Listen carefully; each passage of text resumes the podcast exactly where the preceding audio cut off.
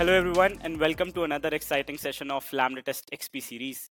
Through XP series, we deep dive into the world of insights and innovation, featuring renowned industry experts and business leaders in the testing and QA ecosystem. I'm Harshit Paul, Director of Product Marketing at Lambda Test, and I'll be your host for this session on Fast and Furious, the psychology of web performance.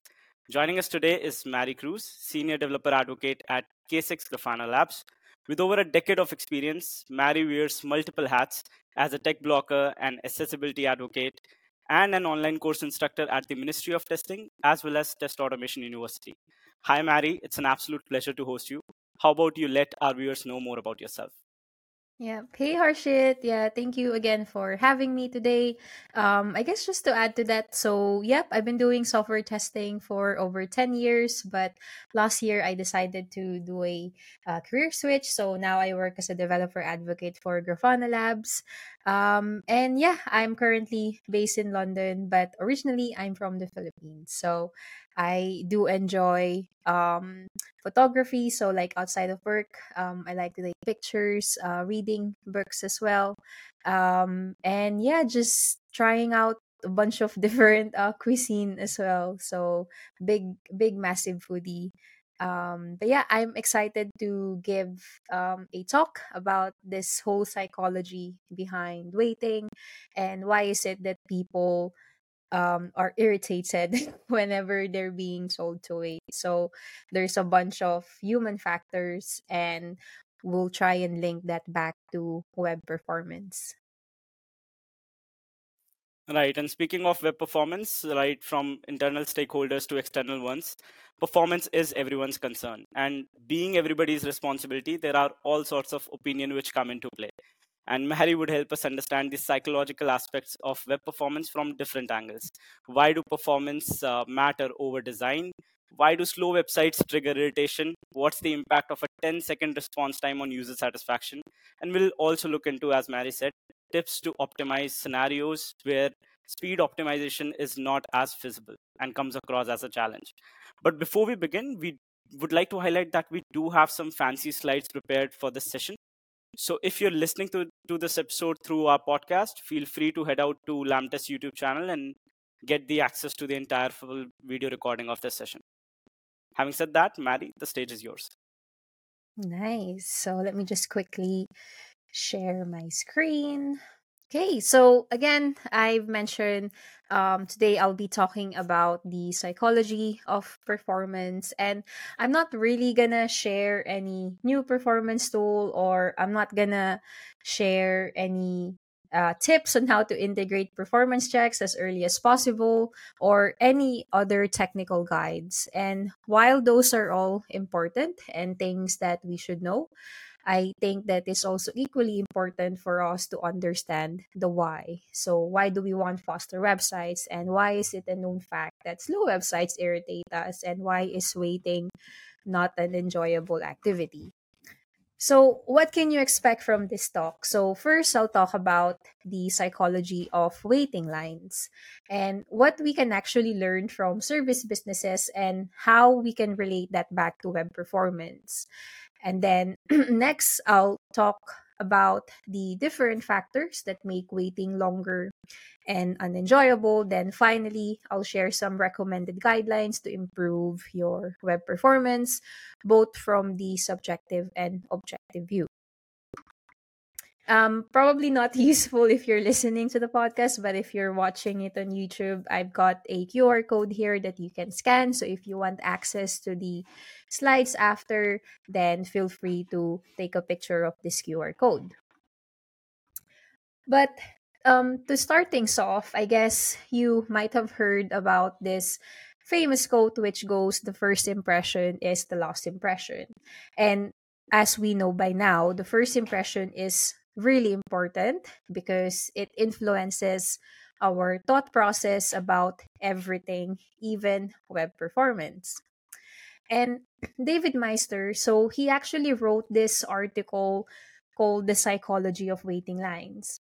And as part of this article, he actually included this quote from Federal Express Service. So the quote says, Waiting is frustrating, demoralizing, agonizing, aggravating, annoying, time consuming, and incredibly expensive. And as humans, you know, we've all been exposed to long waiting times. At a very young age, we've always been taught to wait for our turn when, let's say, we want to play with a toy being shared. And it, this even extends to our adult lives when you try to buy the latest iPhone or even when you're trying to get uh, the COVID vaccine.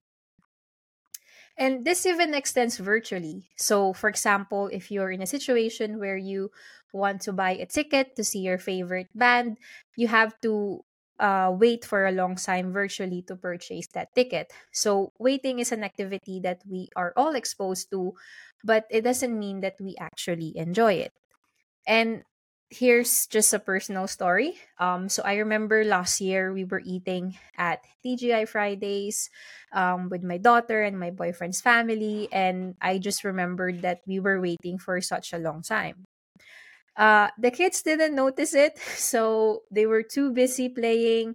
Uh, my daughter was completing an activity sheet.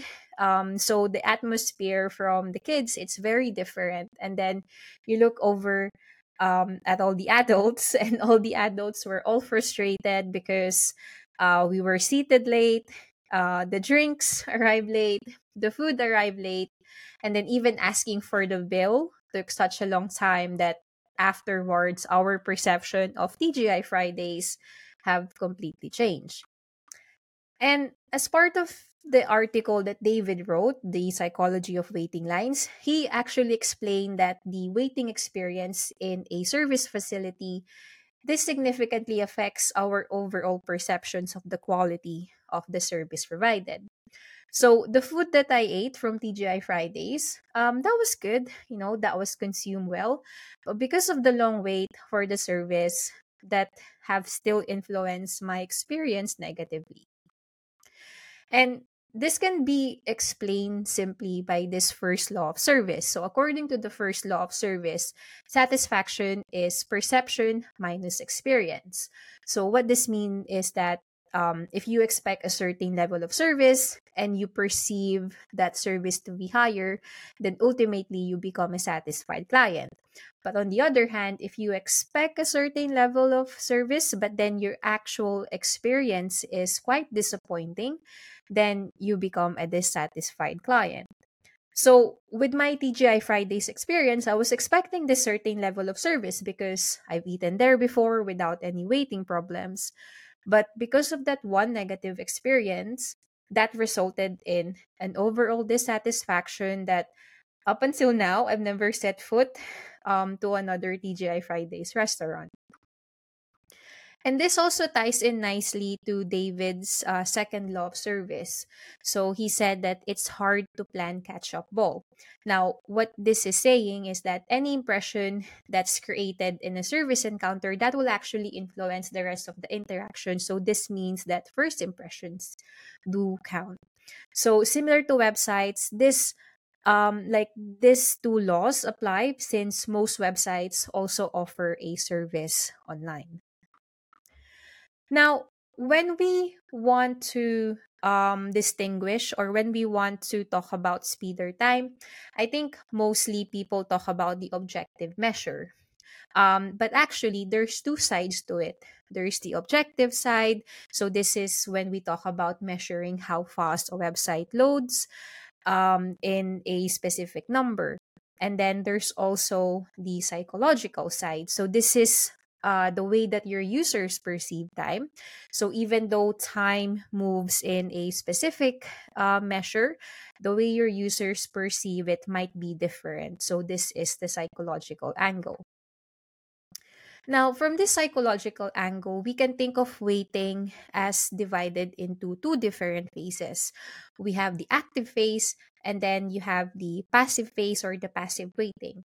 Now, active phase, this happens when you're engaged in an activity. So you're in a state of flow. You don't really realize that time is taking a long time because you're very engaged and you're in this um, state of flow that nothing really matters. But on the other hand, when you're in a passive waiting, this is when you don't have control over the waiting time. So, this is when you're aware that time is moving slowly uh, because you're bored. And this explains why waiting in line, for example, feels like a boring activity. But there's actually several different human factors that uh, explain why waiting is not an enjoyable activity. So I'll explain uh, some of these different factors. Uh, with the first one being uh, occupied time feels shorter than unoccupied time. So this can be explained simply by the saying, um, "A watch pot never boils." So something appears to go more slowly if you are actively waiting for it rather than engaging in other activities. So, a perfect example of, this is let's say waiting for your food to be microwave.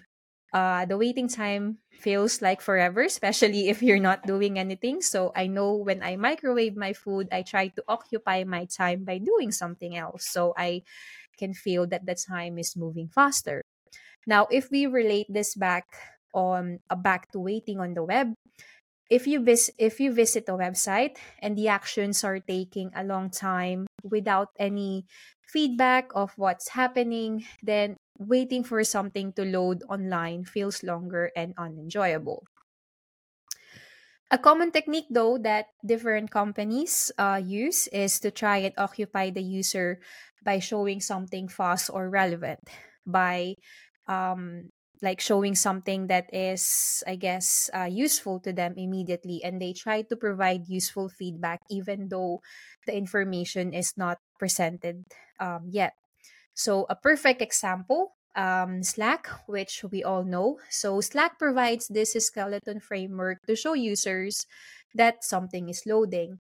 So they use animations when messages are being loaded and they um, have like these different like funny messages as well to um, make the users feel engaged so that the user feels occupied while they wait for let's say the background api calls to complete um, another example so this is the k6 uh, cloud. Um, this is still the legacy so this is the legacy application but it's the same setup in grafana cloud um, k6 but uh, basically, whenever you run a test, um, especially a load test that has a high number of virtual users, um, the setup stage might take some time because um, it will try to load all the necessary uh, resources that's needed for that um, for that particular test. So to occupy the user's time, what we do is we show animations, um, to um, also provide them progress of what's happening so that at least they know that they're not waiting for um, anything that's not useful. And then the second explanation, uh, people just want to get started. So when it comes to, let's say, eating at restaurants, you feel valued already when you feel that you get seated quickly, even though that the actual service um, of the food hasn't started yet. So um, to fill in the gap, you know, waiters hand out the menu to you immediately to give you a feeling that, hey, I remember you. Um, we're gonna be, um, I guess, like quite a bit of time in terms of like giving you the main course, but here's the menu. If you want to have some starter if you want any drinks to start with then you can get started. Now, if I relate this back to uh, performance on the web, um, what you can do is you should show something as quickly as pro- um, as quickly as possible so that users can see something quickly and they feel that their experience has started. However, when you show something quickly, you should also prioritize critical content to make the user experience meaningful. Because whenever a user visit your website when they see the information that they want immediately even though the rest of the page hasn't loaded yet they feel that their experience has already started. So one way to do that is by tracking um, a very important core web vital called largest contentful paint So, largest contentful paint or LCP for short, it's an important metric for measuring the perceived load speed because this provides a measure as to when the um, largest content or when the main content has likely loaded. So, if you have a fast LCP, um, this helps reassure the user that the page is useful because they can see the content that they want immediately. Um, third explanation. So, anxiety makes waits uh, seem longer. So, a perfect example that I can think of um, if you're a parent and you take your child to the doctors for, I guess, their routine vaccination. Um, if you're a first time parent, this can create anxiety for both uh, you as a parent and your child if you are just waiting without knowing when the appointment will start. So, to overcome this, um, a common practice is someone will let you know how long the wait would be. And it's also quite common to have activities for the kids so that they can get distracted. Um, going back to web performance, negative interaction can trigger someone's anxiety. So, slow website is actually one of the main reasons for causing stress online. If there are images, that are not loading or the patient itself hasn't provided any feedback after a certain action, this can quickly trigger an anxious user. So, what can you do? So, going back to the web, you can try to make improvements such as optimizing your images so that the page can load quicker without having to sacrifice the quality of your image. You can also minify the CSS or JavaScript files so that it can uh, reduce the uh, load times and the bandwidth uh, usage on websites. And another way to reduce anxiety is to improve the visual stability. So, um, one metric that you can use to improve uh, visual stability is the cumulative layout shift or CLS. So this is one of the core web vital metric as well, similar with largest contentful paint. And this is an important user-centric uh, metric for measuring the visual stability of your pages. So the lower your cumulative layout shift score is, the um, lower the uh, visual instability is. So this provides a better user experience because um, it will re- because it has reduced unexpected layout shifts. the next reason is uncertain waits are longer than known waits. So if for example I told you um that you have to wait, but then I haven't provided any um reason why you have to wait. So your expectation is not being managed already. And then the waiting time feels longer, which again correlates to higher anxiety. So this is sort of related to uh, the other reason.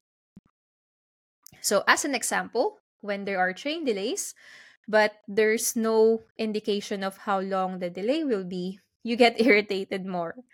Um, however, if there is a time added next to um, as to when the next train is most likely to come. So if it says uh, five minutes delayed or let's say 10 minutes, you accept the delay better because at least um, your expectations have been managed. Now, how can we relate this back uh, to web performance? So, one way to do this is you should let users know what is happening. So, when their expectations are managed, um, their their experience is likely to be better. So, you can also provide um, visual feedback in the forms of a timeline, progress indicators, uh, to convey that there is a certainty uh, to your user. Or, like you saw on the Slack example, um, even though uh, the application hasn't fully loaded, um, there's a skeleton framework to show to users that something is happening. um, another example is um, with with this providing uh, feedback immediately is you just have to explain it in a human um, uh, way as possible so as an example you could see here that there is a very clear reason as to why the waiting is um, happening. There is a time there as to how long the wait needs to happen.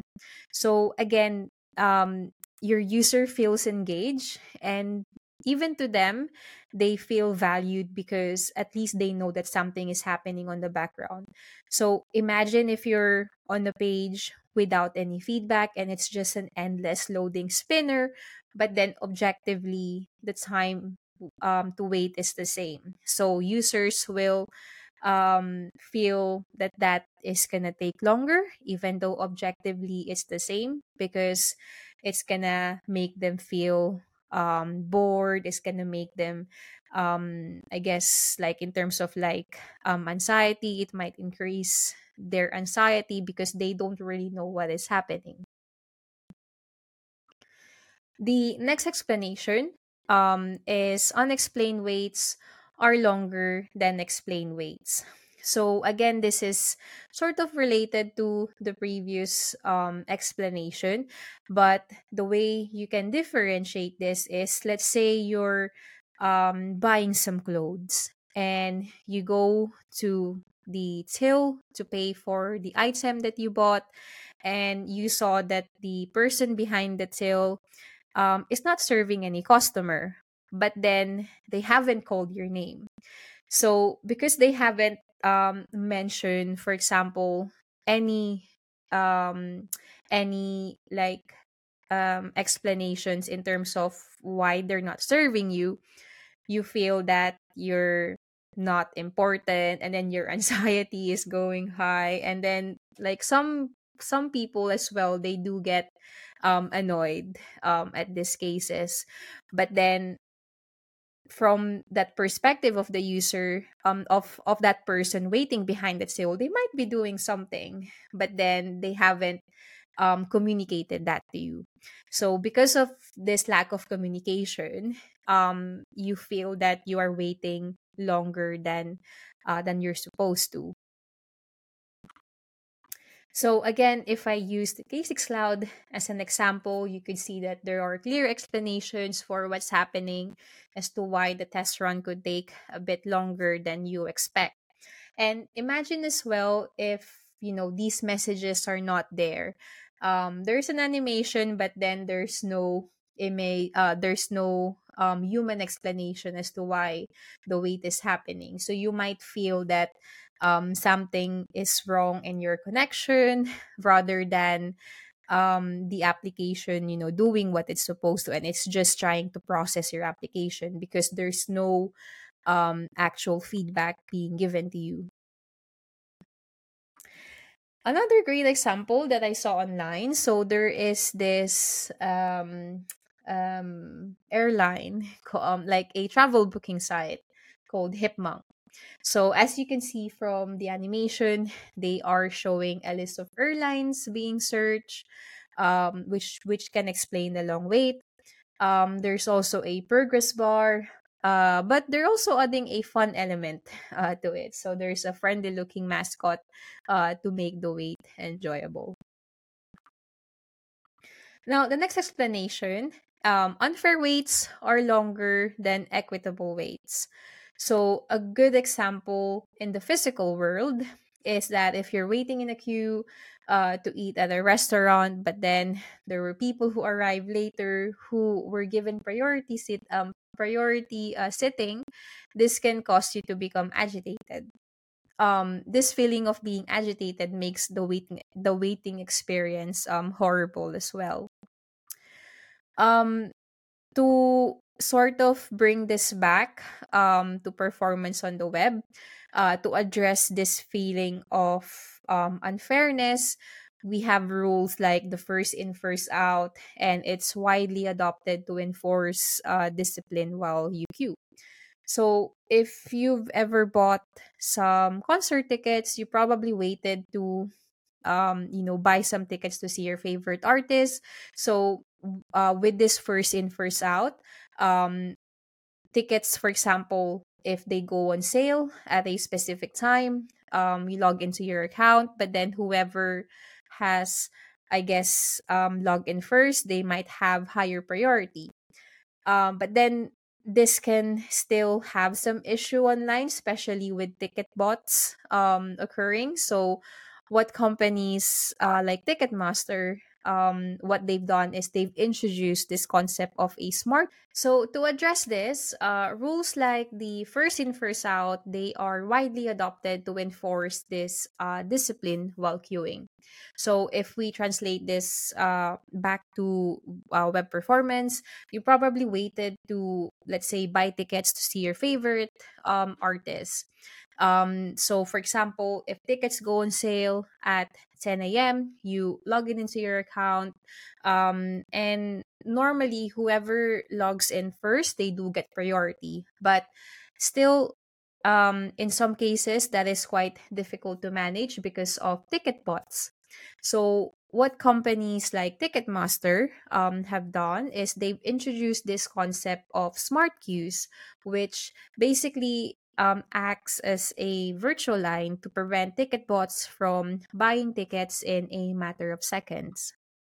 So, from a web performance perspective, a recommended guideline, and this is especially useful if you if you are an e if you are an e-commerce um, website and you're trying to handle the amount of customers that you have. So uh, one way to do this is by implementing this uh, queuing system in which uh, you process the customer's order um, in a manner of like when they enter the queue to avoid any uh, feelings of unfairness. Um, this doesn't necessarily improve though the actual waiting times, especially if you have a high number of customers waiting. However, it still improves their experience because their expectation is managed in terms of how long they have to wait. And this can also help uh, manage your website's traffic, so there is a less chance of your website crashing. So, um, the next explanation uh, the more valuable the service, the longer the customer will wait. So, a perfect example is uh, people can tolerate waiting a bit longer at high end restaurants because they know that the service will be more valuable.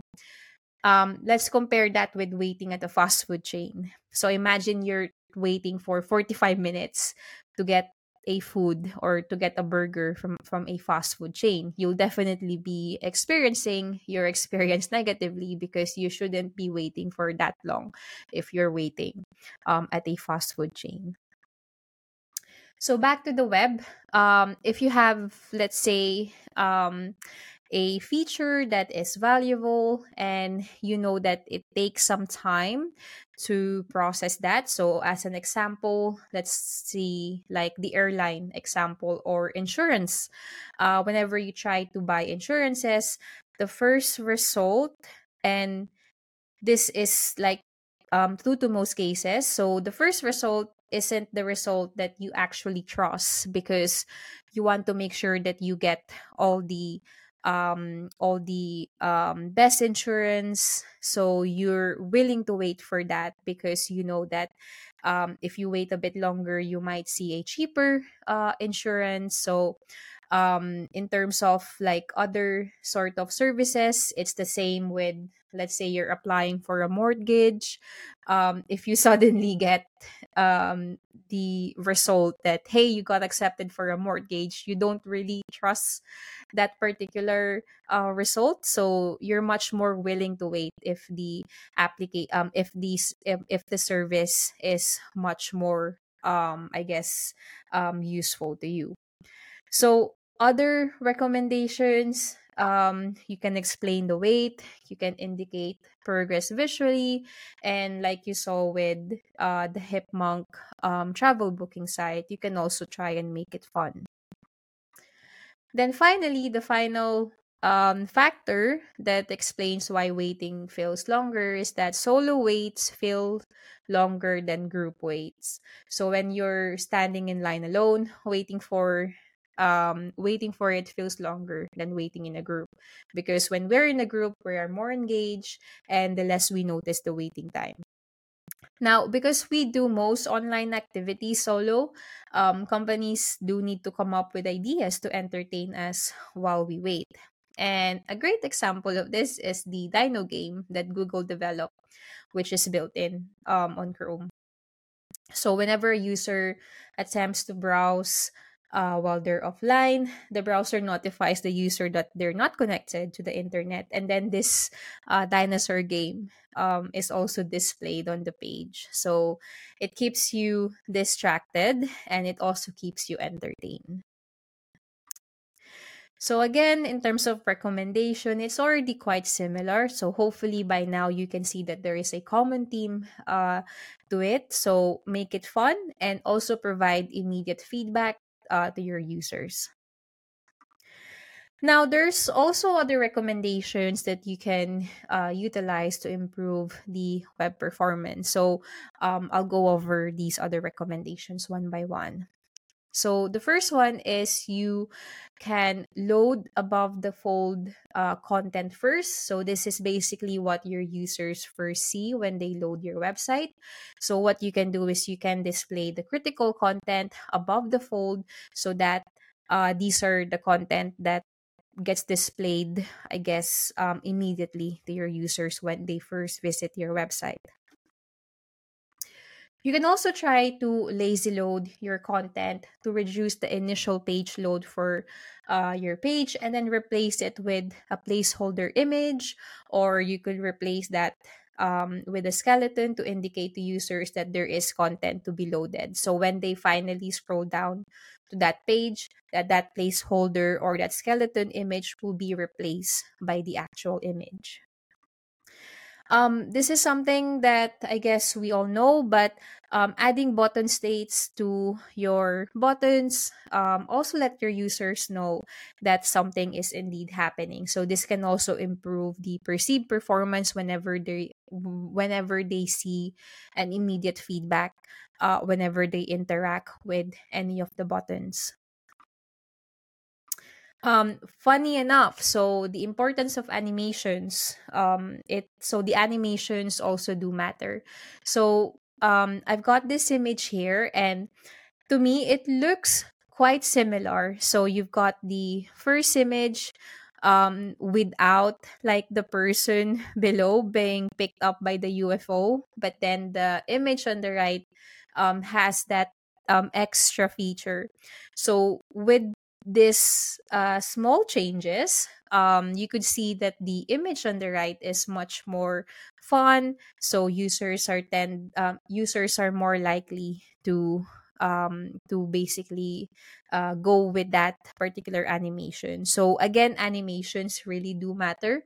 So um, I've mentioned already that if you just um, use a lot of like um like endless loading spinners or animations that aren't li- really providing that useful feedback, then those animations won't really be useful. So make sure to choose your um, animations wisely.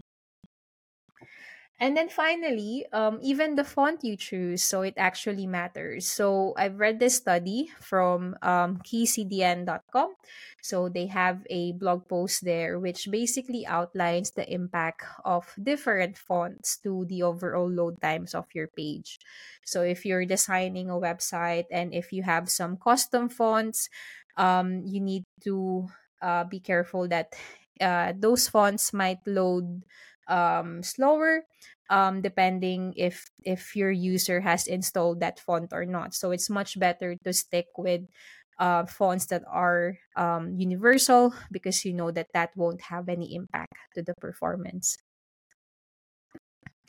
Now, all the different factors that I discuss, it actually shows that the waiting experience makes all the difference. So, what actually drives us crazy is not the actual waiting at all. So you could see that we're actually willing to wait. But it's when we start to experience boredom and anxiety that that makes waiting unenjoyable. So how we feel when we wait often matters a lot more than the duration of the wait.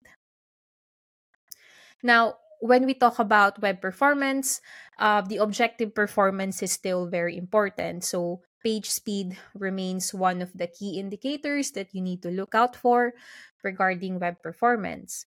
And Jakob Nielsen actually wrote an article called Response Times The Three Important Limits.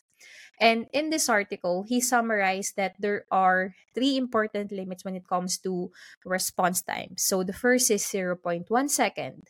So this is the limit for having the user feel that the system is reacting to it instantaneously. So for example, if I'm typing on a keyboard, I should see the feedback immediately and there shouldn't be any special feedback um, necessary. And then the second limit is one second. So this is the limit for the user's flow of thought to stay uninterrupted. And then anything longer than that, users will start to feel that, okay, something is happening, it's taking some time. But if it's one second, um, our, our limit of thought is still uninterrupted. And then finally, the third uh, limit is 10 seconds. Um, although I can argue that this is probably now much more lower because we're, we're very impatient um, nowadays. But basically, in, in, in this article, um, Jakob said that 10 seconds is the limit for keeping the user's attention. So anything longer than 10 seconds, um, you need to be providing feedback indicating when that particular operation needs to be done. So um, it, um, ideally, um, we know that websites, you know, should load um, immediately. So um, I think Google recommends like one to two seconds. However, we're not all Google. And in some cases, it might not be achievable, especially if you've exhausted um, all improvements to improve the objective measure.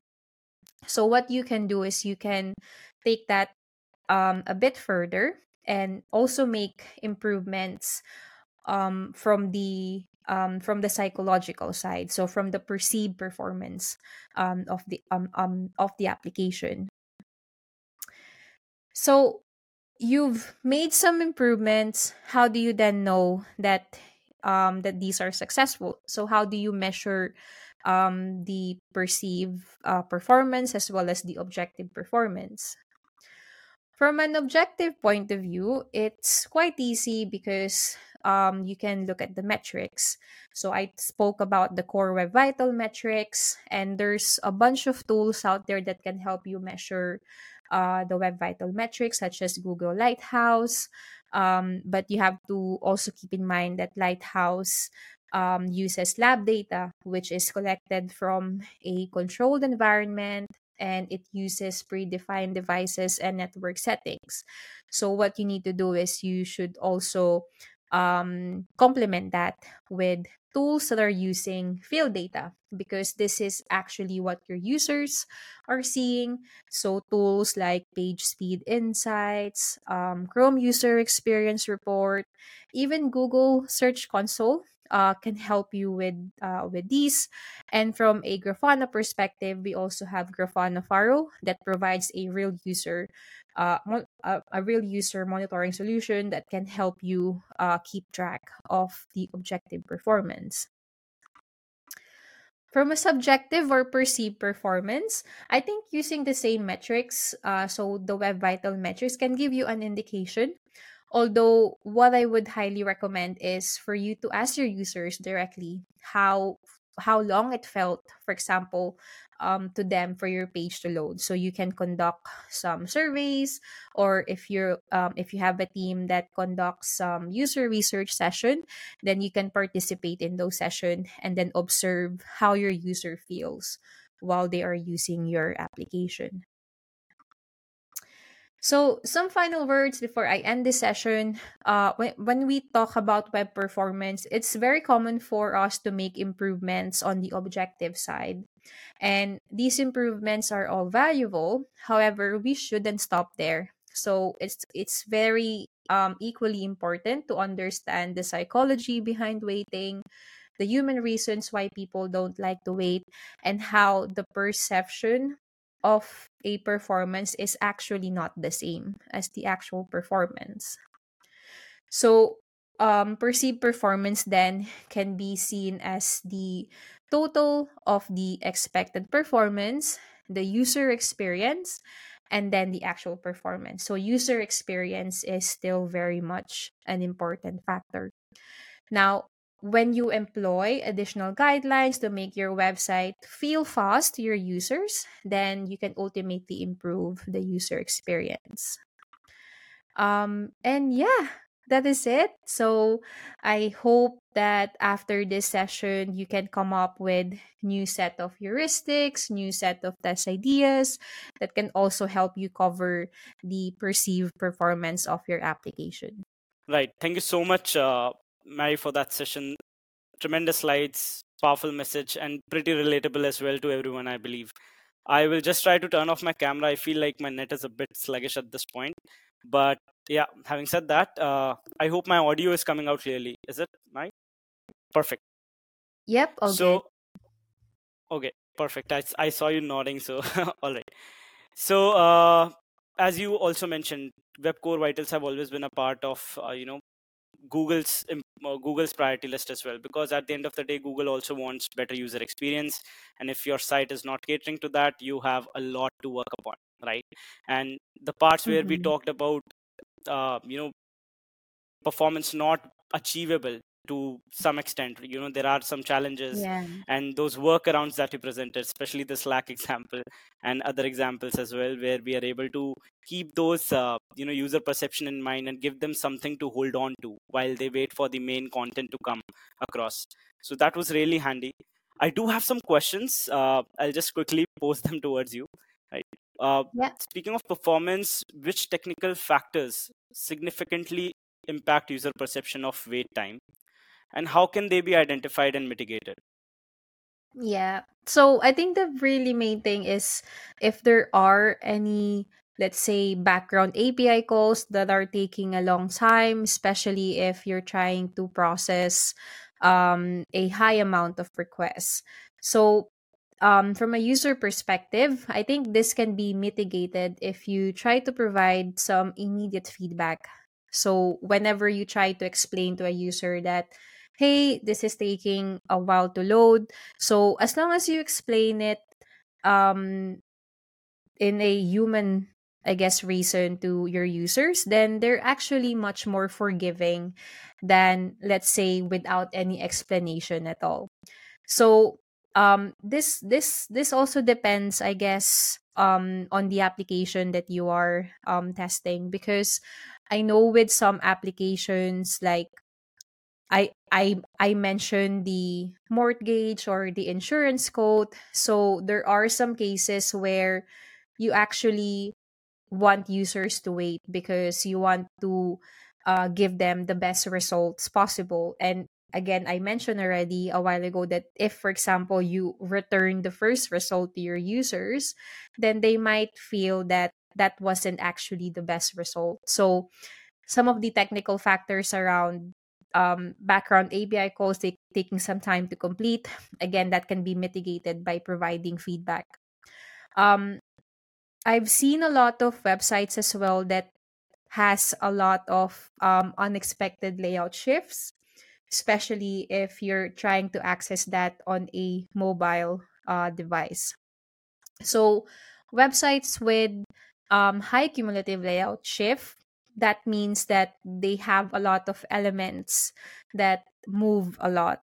So, that can cause high anxiety to your users because, let's say, I've already um, navigated to the element that I want to focus on, but then suddenly there were other elements prior to that that got loaded and then suddenly my whole shift has been changed so then i have to find the element that i want to um, look at it um, that, that that i want to look again.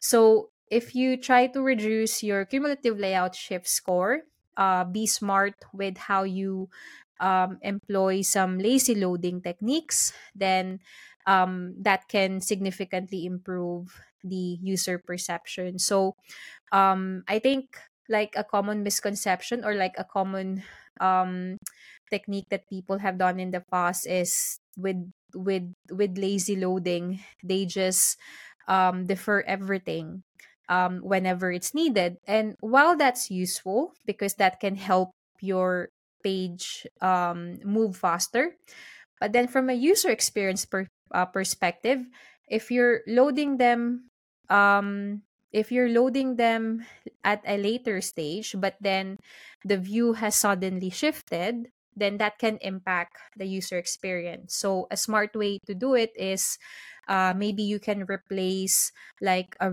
like a low resolution image with an actual uh, image whenever the user um, needs it. So be smart as well with how you employ your lazy loading techniques. That makes sense you know speaking of this how do we optimize our ci/cd pipeline for consistent and reliable performance across varying user traffic conditions particularly during peak usage times yeah so um here at k6 uh so we've actually written um, an automated performance testing guide. Um, I'm not sure what the best way to share this, but um, Harshit, I can share the link um, over to you. But basically, as part of that uh, guide, we've added tips, for example, on how you can write different types of um, of uh, performance tests. Because one misconception that people might have is performance test is all about load testing. But actually, when we think about load testing itself, you can do smoke testing, you can do stress testing, you can do soak, you can do spike testing. So, depending on the performance test that you want to execute, you can um, be smart about, for example, okay, on a develop or on a pull request environment, I want to run my smoke test on each commit. So the smoke test can just be validating the experience of one user. And the other important thing as well is you need to use tools that are um, compatible or that can integrate well with uh, into, into the workflow of your teams. So from a front end performance perspective, uh, there's tons of libraries out there that can help measure the web vital metrics and that can integrate to your um, testing framework of choice. So you can have a look at um, at uh, Lighthouse, or you can have a look at, I guess, depending on what testing framework you're using. If you're using Cypress, they have a plugin that can integrate to help measure the uh, Web Vital metrics. If you're using Playwright, they also have some um, some uh, feature for that. Or if you're using K6, we have a K6 browser module that uh, that you can use. So again, you have to choose a tool that can integrate well into the workflow of your teams. And depending on other environments that you have, so let's say you have a QA environment, you can then run your um, average load tests.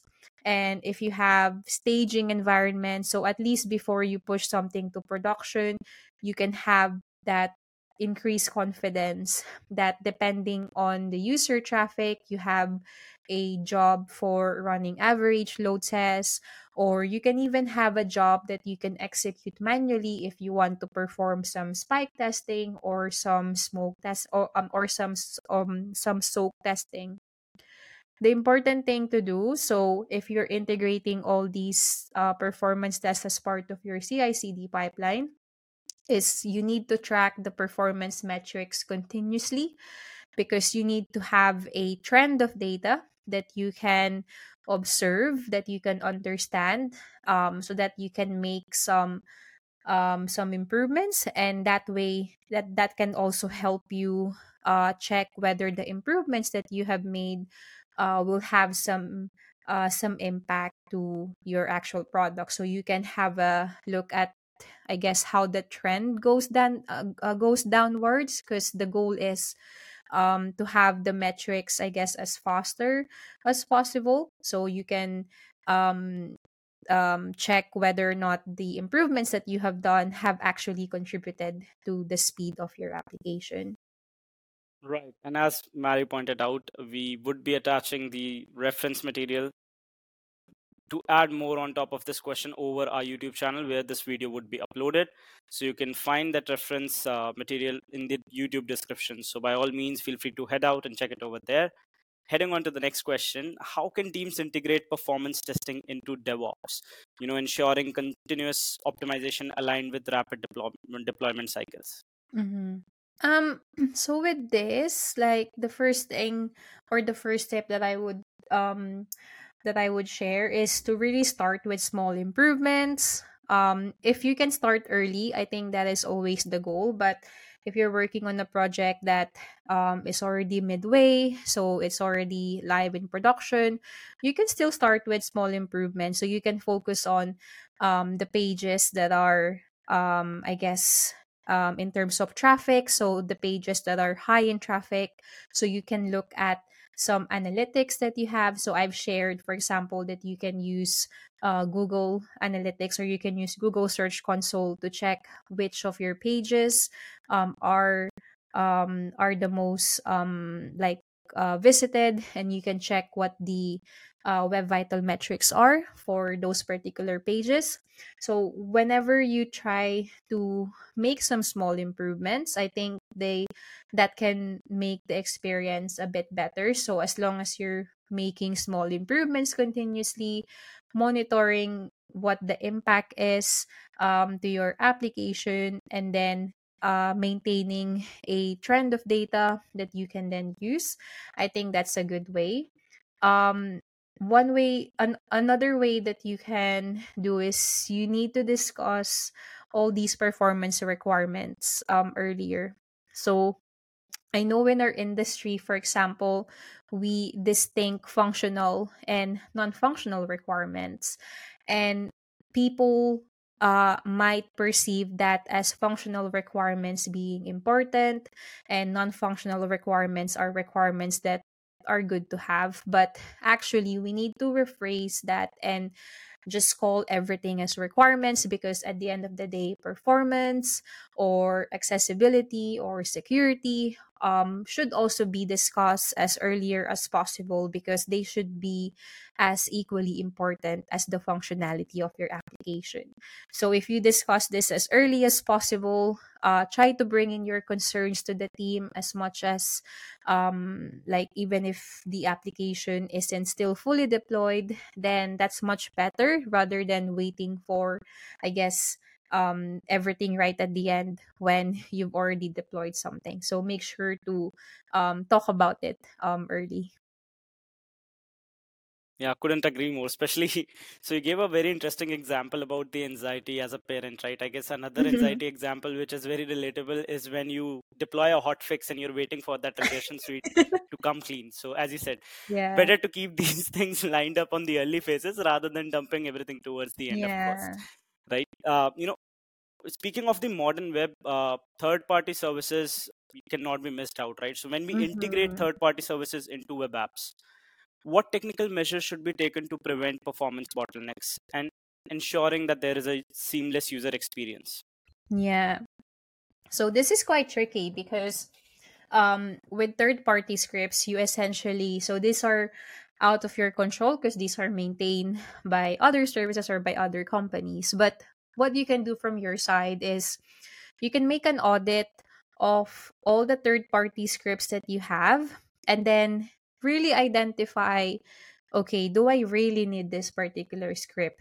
Because if visually that script is um making your page look nice but then it's making your page super slow then you need to decide as a team which one is more important.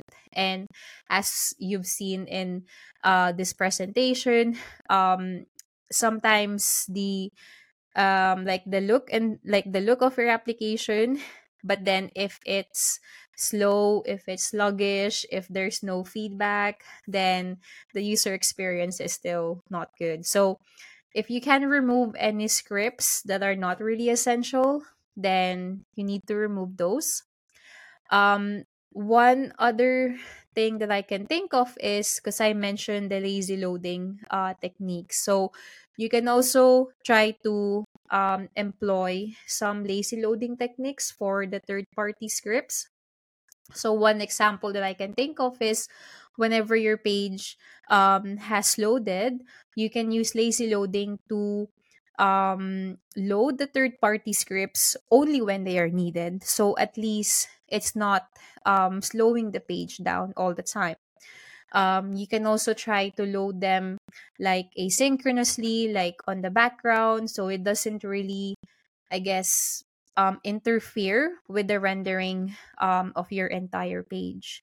So um, by employing like these additional techniques, like you can just lazy load them for example when your users actually need them. So at least um, you're only showing what's critical to them uh, when they first visit the application.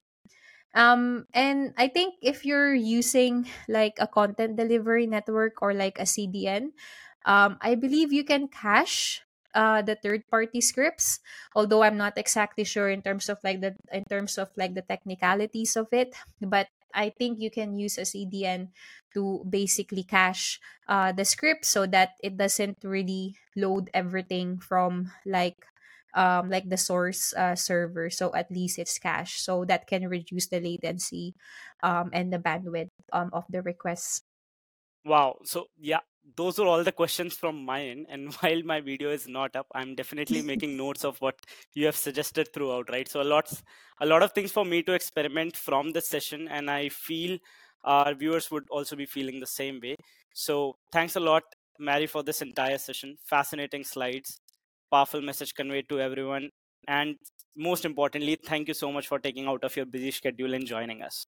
Thank right? you Thanks so everyone to who tuned into the session as well. Right. I would like to thank everyone who tuned in as well. Stay tuned for more exciting episodes in the Lambda Test XP series. Until then, take care. Happy testing. Bye bye. Bye. Thank you.